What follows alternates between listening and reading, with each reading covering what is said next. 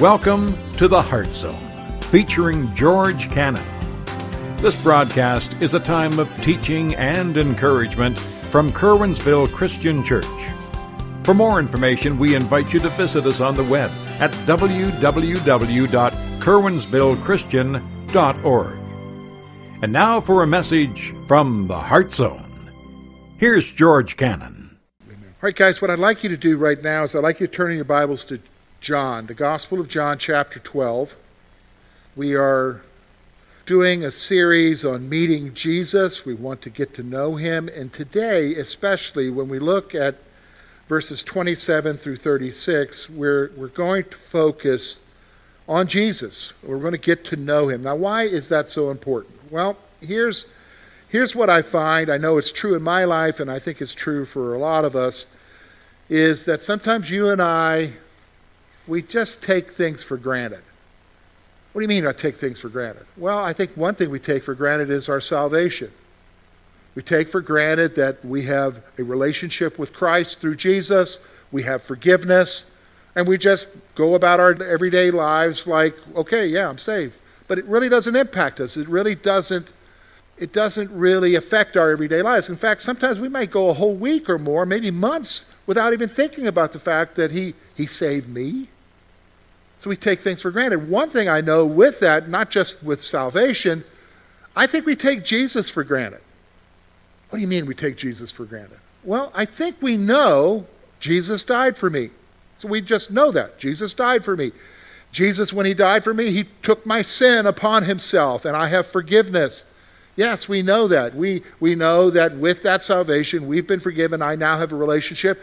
Jesus didn't want me to be alone, so he gave me the Holy Spirit. So the moment I came to him in Christ, the Holy Spirit entered into my life. I have all of that knowledge, but I'll be honest with you, we take it for granted because I don't really think, when we think about him dying for us, that we really understand what that means or even what he went through in order for you to have the relationship that you have with Him. I think sometimes we just take it for granted. And that's why, to be honest with you, why we're doing this series is because I want you to understand. So when we talk about Jesus dying for you, that's not just a theological statement that we throw out there that we agree with. Yes, I agree with that. I want you to understand the sweat, the blood that went into that statement what he went through for you to have that. And I think we understand that. I think about it in, in, everyday life, if you think about it, sometimes, okay, like if you have a loved one, you pour your heart into doing something for them to make sure that their day happens or, or this thing happens for them. And you are just, you, you, you are spending nights thinking about it. You're doing everything you can to make it happen for them so that it is perfect and you're you're doing it to the nth degree for them. And then they they get to enjoy that but they just take it for granted. All that blood sweat and tears that you poured into that for them right? Because you did it for them. And we're like that. We're like that special loved one that we do that for not realizing what was done so that you could have it. So here you are, you're enjoying your salvation, you're enjoying the forgiveness, you're enjoying the reality that you can go to Him in prayer, you're enjoying the hope that you have later on by being able to go to be with Him when you die. But I don't think sometimes, I know it's true for my life, I don't think we think about what He did for us, what it meant for Him, and what He accomplished that really benefits you and I. And we're going to get a glimpse of it here in chapter 12. So, chapter 12 obviously is before, this is the week before he gets crucified. He's entered into the city in a triumphant entry, so this is on the Sunday, maybe even the Monday at this point. He's headed to the cross. He knows his hour has come. Before he said, My hour has not come. Now he's saying, My hour has come. And he is experiencing something because he knows what he has to do. And what he's going to do for you and I is real to him. And I think sometimes we take that for granted.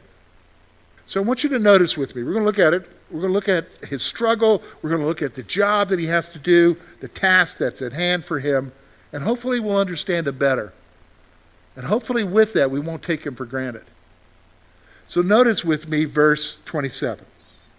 This is Jesus speaking. Now my soul is troubled. And what shall I say? Father, save me from this hour?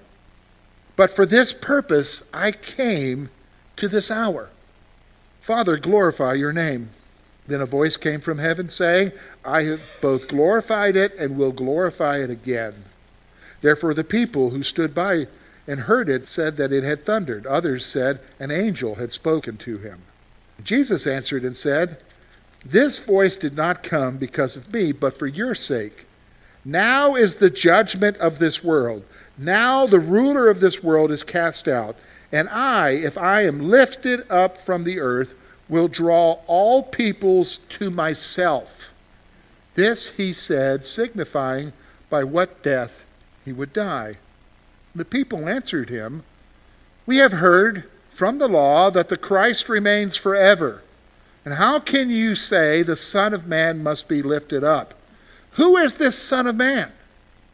Then Jesus said to them, A little while longer the light is with you. Walk while you have the light, lest darkness overtakes you. He who walks in darkness does not know where he is going.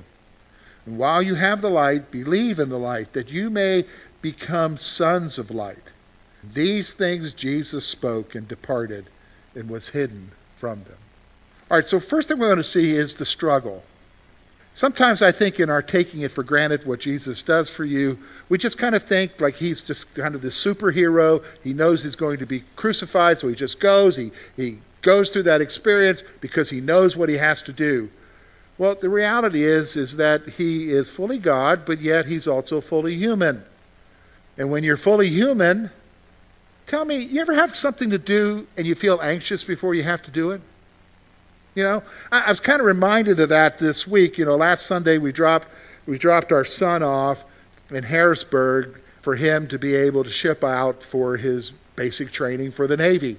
So that kind of reminded me of when my dad dropped me off at Fort Jackson at the MEP Center, and I had to go for my basic training in the Army. And, and the reality was, is I remember thinking about that first night in the barracks, thinking after I got my shower and I was going to the bunk, and then there, down the other end of the barracks, two guys from New York were talking to themselves, and I didn't know the drill sergeant was listening over the intercom. And all of a sudden, three drill sergeants busted into there, and we're all PTing and into a sweaty mess. And then they told us to go to bed. Sweaty. And while I'm doing those push ups and stuff, I'm thinking to myself, you know, why am I here? I'm very anxious right now. Six miles outside of the, my base is where my mom and dad live, where my bedroom is. Why am I here? We have anxiety, right? about things that are coming before us that we don't truly understand yet or we, we know that are not going to be a good experience. Jesus had that same experience. In fact, we see that right here in Scripture, verse 27. Now my soul is troubled. Why would he be troubled? Because he's got to go through it. Here, here's the point I want you to see Jesus was emotionally burdened by the task at hand. So I want you to understand when you and I think about being saved, when you and I think about the salvation that we have, the forgiveness of our sins, the hope that we have for the future, the relationship that we now have with God, it required a price.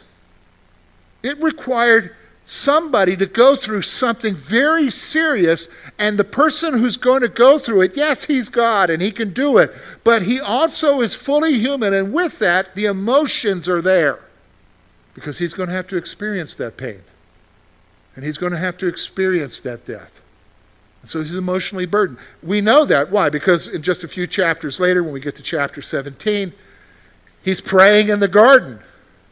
And he's what? Asking the Father, if it's possible, let this cup pass by. But nevertheless, not my will, but your will be done. What's going on? That internal struggle of the humanity of him with what has to happen. And I think the blessing of this is, is even though he's emotionally on edge about what's going on, he's still determined to do what he's supposed to do. So Jesus focused on the task so that the Father is glorified. That's my next point there. He's focused on the task so that the Father is glorified. He knows why he's there. He's just going to go ahead and do it, even though the anxiety level is high. He's going to do it. Why? For you and I. For you and I.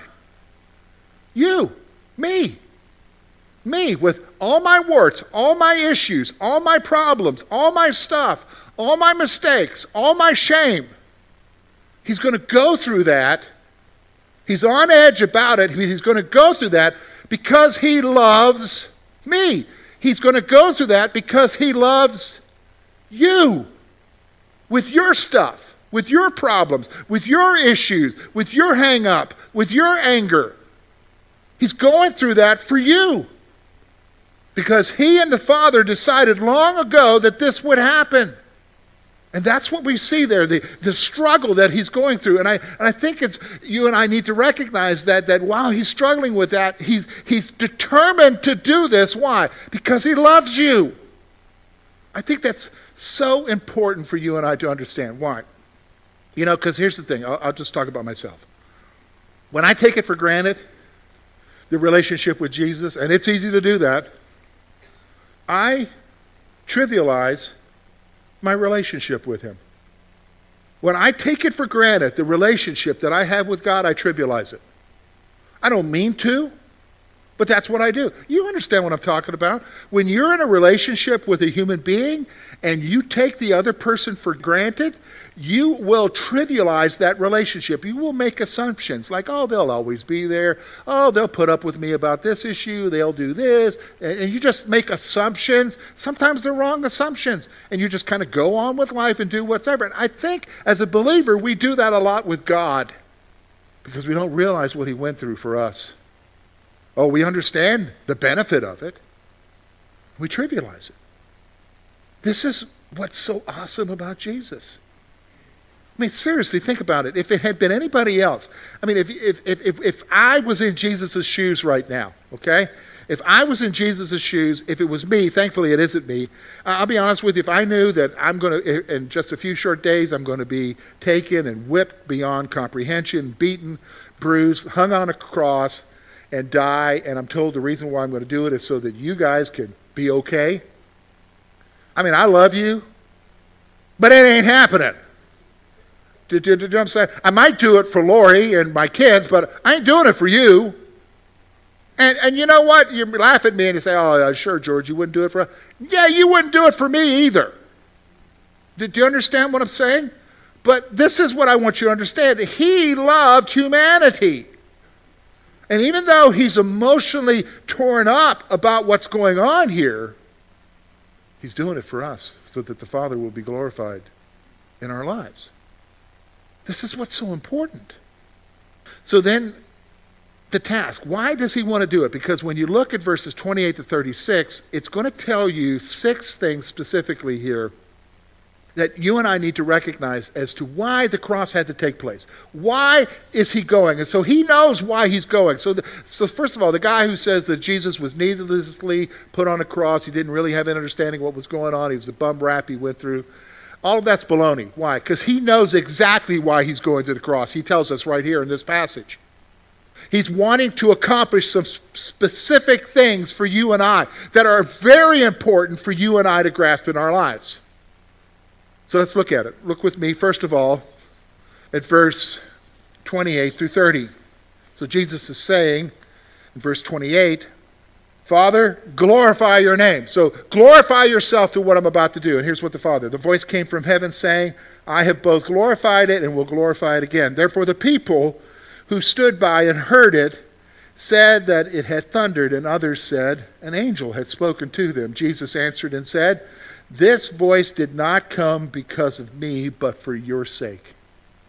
So all this is happening. Even the audible, whatever they heard, affirmation of what Jesus is saying was for their sake, not for Jesus. Jesus already knows he's in a close relationship with the Father. He knows that he's doing what he's supposed to do. But why is this why is this voice happening? For them to know for sure that what's going to happen is going to happen. So here's what I'm saying God the Father confirmed Jesus' task for our benefit. So Jesus is not on his own. I'm just what I'm doing for myself. No, the Father is saying, I'm with you on this. And I'm audibly saying this so that everybody else understands we're in this together for you and I. What are we in this for? Well, here's what he does. First of all, verse 31, look with me. First part. Now is the judgment of the world. Here's the first thing I need you to understand the cross will bring judgment on this world. Okay. It is, I, I'm a recovering news aholic. I'm a news junkie. Um, I listen to news all the time. Well, I have to say, I used to. Because I realized that my emotions were percolating too much. And I'm, I'm kind of like a boiler that doesn't have a relief valve that's getting ready to explode. Some of you are there. And news doesn't help me. And I know from interacting, doesn't help some of you either. Okay? So, having said that, what am I saying here? I've had to come to the place to realize that I really, eh, it's me, George, the guy who sits in a back office in the back during the week, interacts with you wherever, Spanky's or wherever I might have coffee with you, McDonald's, all of those different places and I only have control over what's happening around me, and maybe I can give you some guidance of what's happening in your life, but I don't have any control of what's happening in Washington. I don't have any control of what's happening in New York, in the UN. I don't have any control about what's going on in the world right now. I just have, I don't even, sometimes I think I don't even have control about what's happening in my office. Have you been there?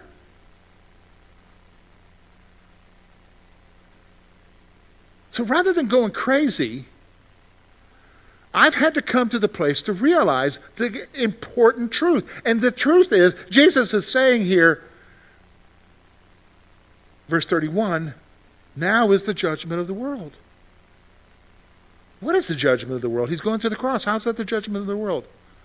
Hey, it's setting in motion the reality of what's going to be. The fact is, through his death on the cross, our world is judged.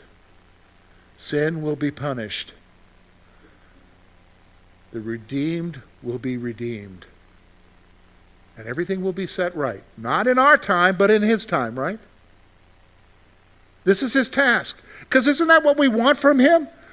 When are you going to straighten this out, Lord?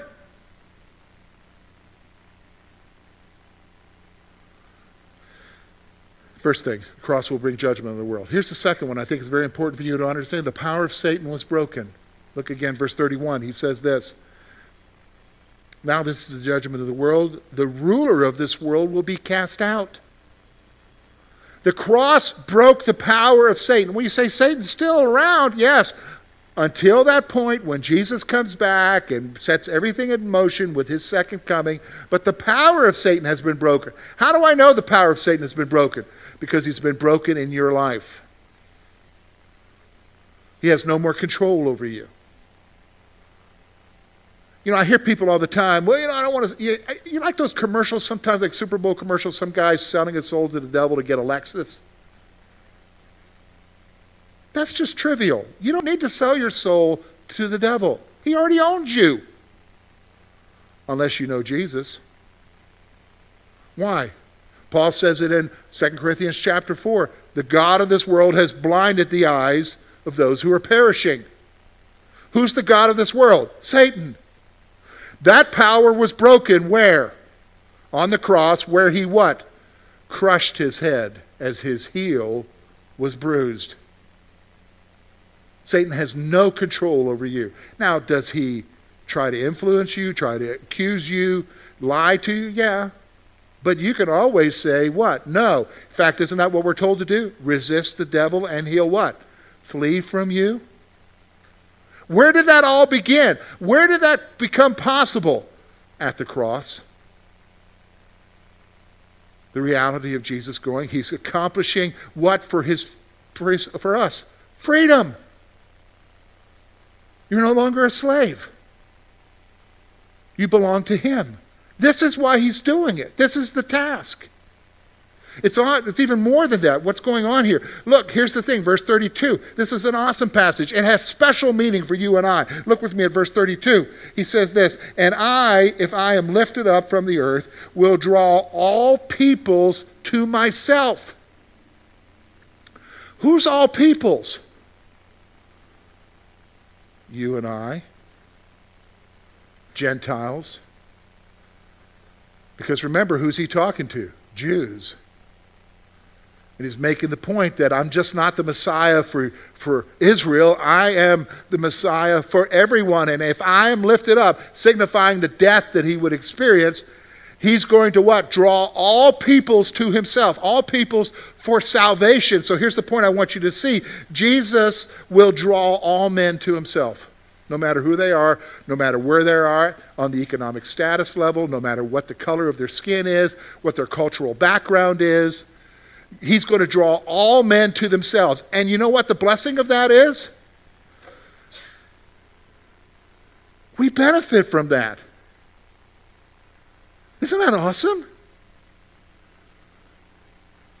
He's, he doesn't, I, I noticed something. When I'm looking at this, there's no asterisk there for some sort of footnote at the bottom of my Bible that says, everybody but you. Everybody but your social class. Everybody but your ethnic.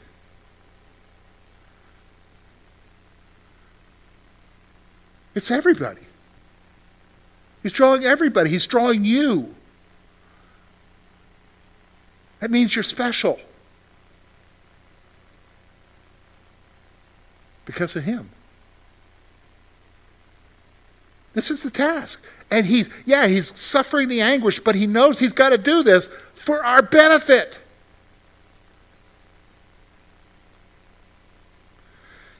If I ponder this for a while, it will cause me not to take it for granted. What do you mean, George? If you pause for a moment and you think about what Jesus accomplished and the fact that you and I can now have salvation because he's drawing all men to himself, if you pause for a moment, you'd realize that if it wasn't for Jesus, you and I don't have any hope. Why? Because we're not Jewish. And only the Jews could experience the promises that were given to them, to the patriarchs, to, to Moses, and to David. The rest of us were without hope. But because of Jesus, he didn't just come for his people, he came to draw another people to them. He's already said that earlier. I've come for other sheep who are not of this fold. That's us. Remember when he said that he was the great shepherd? you begin to realize that the salvation that you have in Christ is really special because if it wasn't for Him, you wouldn't have it. And you'd be without hope. Let's go on. Here's what he does. With that, when we realize that he's doing these things, what does he call to us? He's going to make a call to us. Look with me at verse 35 and 36. Here's what he says Then Jesus said to them, A little while longer the light is with you. Walk while you have the light, lest darkness overtake you. He who walks in darkness does not know where he is going. While you have the light, believe in the light, that you may become sons of the light. So, two things I'm going to point out here. First of all, Jesus calls us to live in the light. Live in the light. Now, okay, what does that mean, George? Maybe that's a question for finding clarity. Now, I can answer it right now. Who is the light? Jesus already said, I am the light of the world. Didn't he say that earlier? So when he's talking about living in light, that means living in Jesus. What does that mean? That means the focus of your life isn't your IRA or your 401k.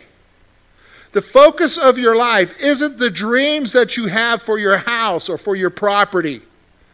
The focus of your life isn't the vacation that you got scheduled somewhere or the retirement plan at work or what you want to achieve in life or whatever. That focus of your life is Jesus. Because all those other things, they're trivial, right? They can all disappear. Yeah, just take a look at your retirement plan. Did well at the beginning of the year. Where's it at now, right? But isn't that how things run? Good thing we don't look at those things, right? But then what's for sure is what? Jesus. So live in his light.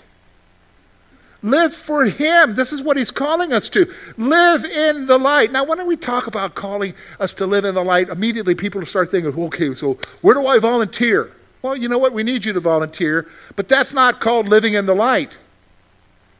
Living in the light is just living the way that God called you to live your life wherever it is, wherever you are at your workplace, at your home, among your family, the way you treat somebody at a store or a restaurant